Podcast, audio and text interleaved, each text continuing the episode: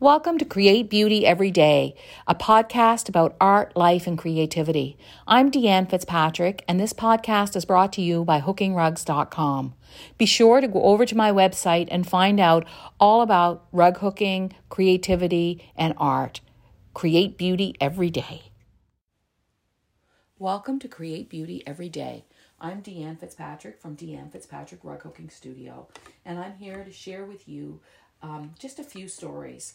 Um, I want to tell you about my Sunday letters and read you a couple of them because the Sunday letters are, um, well, they're what we send out every Sunday to our newsletter subscribers. And they basically tell you, uh, well, they tell you what's happening in the studio so that you know.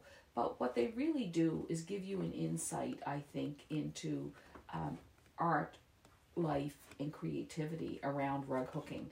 And what I do is each Sunday I write a little letter and I share um, I share uh, my stories with you.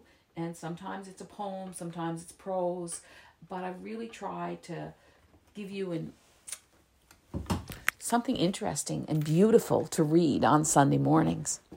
So this morning, our first the first letter that we're going to look at will be this morning's letter. And what I talked about this morning is my brush with fame. and if you um, if you know me, uh, which many of you do because you've been following me for a long time on on the uh, on hookingrugs.com, on our Instagram or Facebook. Or we've been doing the lives for three years now. We started them uh, with COVID, so every Thursday we have a live. And I think many of you do know lots about me, and you know that I have a book about the Sunday letters. Um, well, this morning I just want to share with you um, the letter that I wrote uh, for today. And I just got to bring it up here. Just give me one second. I'm sorry. Oh, here we go. There we go. And I'm going to read it to you. I'm going to read you a couple more, and we're going to talk about them. So it's called My Brush with Fame. In the 90s, I used to sell my hooked rugs at the Nova Scotia Folk Art Festival, and at that time it was a soiree. Folk artists would gather from all over Nova Scotia, and for four hours on a Sunday afternoon, we would sell our wares. For many consecutive summers, I sold my whole winter's work at the festival in just a few hours. We would drive down in the morning, five, get up at five in the morning, and set up our booth, and people from all over the world who summered on Nova Scotia's South Shore would scramble in and buy up all the folk art. People would take the tag, pay for the art, and then come back and pick it up at four o'clock, so everyone got a chance to see what was on display. By two thirty or three, the crowd had thinned out, and most of the art was sold. It was an amazing experience.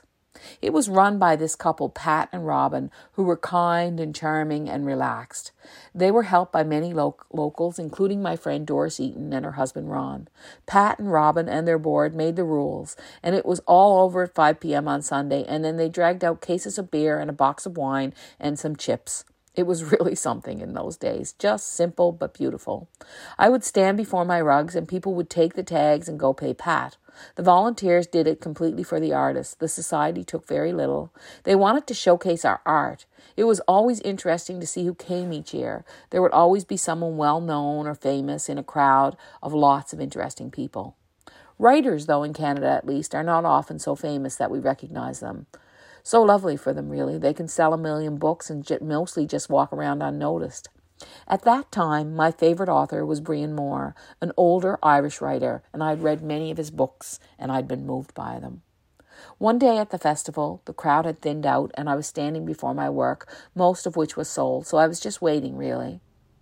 Along comes this older gentleman in dark pants and a blue sweater, and he just stands there in front of my rugs for five minutes with his hand on his chin and his index fingers over his lip and stares at my rug.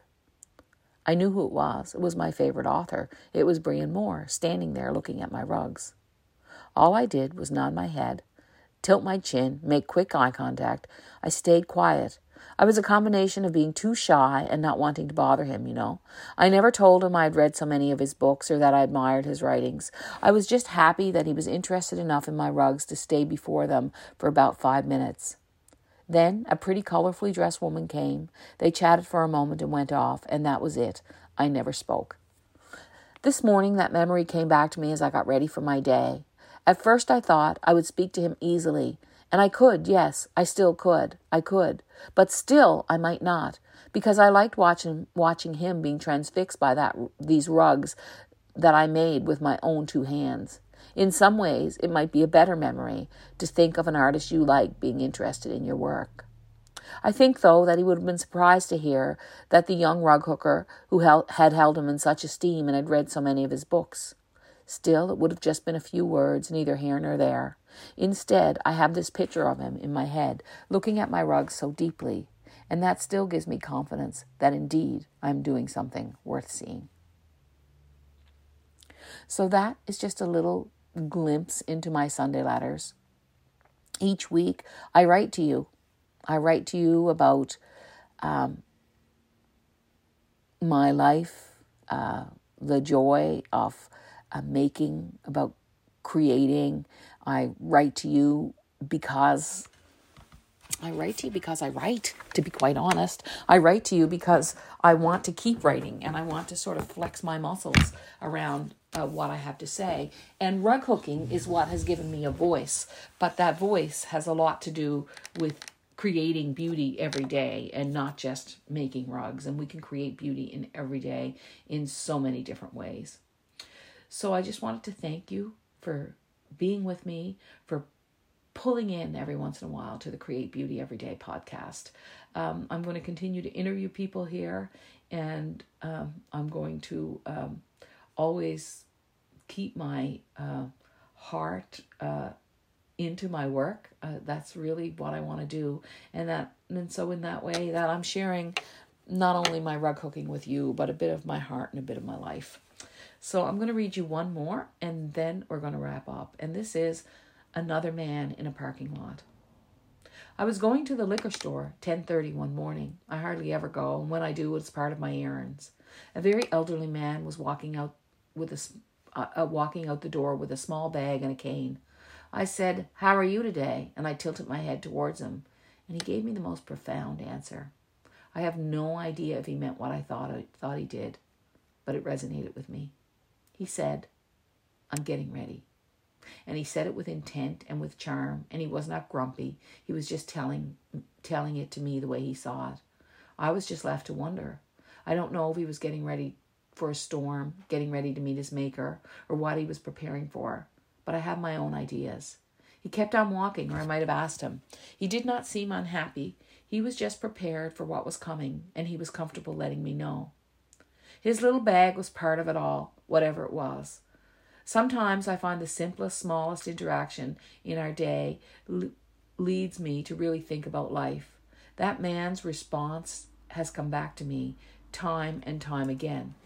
I myself was going to, to the store to buy a pint of Hennessy to take to Igor's. He he works with us. Um, uh, and he and his wife Marina were having all the staff over to his house for dinner. I too was getting ready. When he first came, um, someone asked him if he liked vodka. This was Igor, and he quickly said he preferred Hennessy. I remembered. I was ready. My readiness was for a gathering, a feast, a time of joy. I was lucky. Being ready.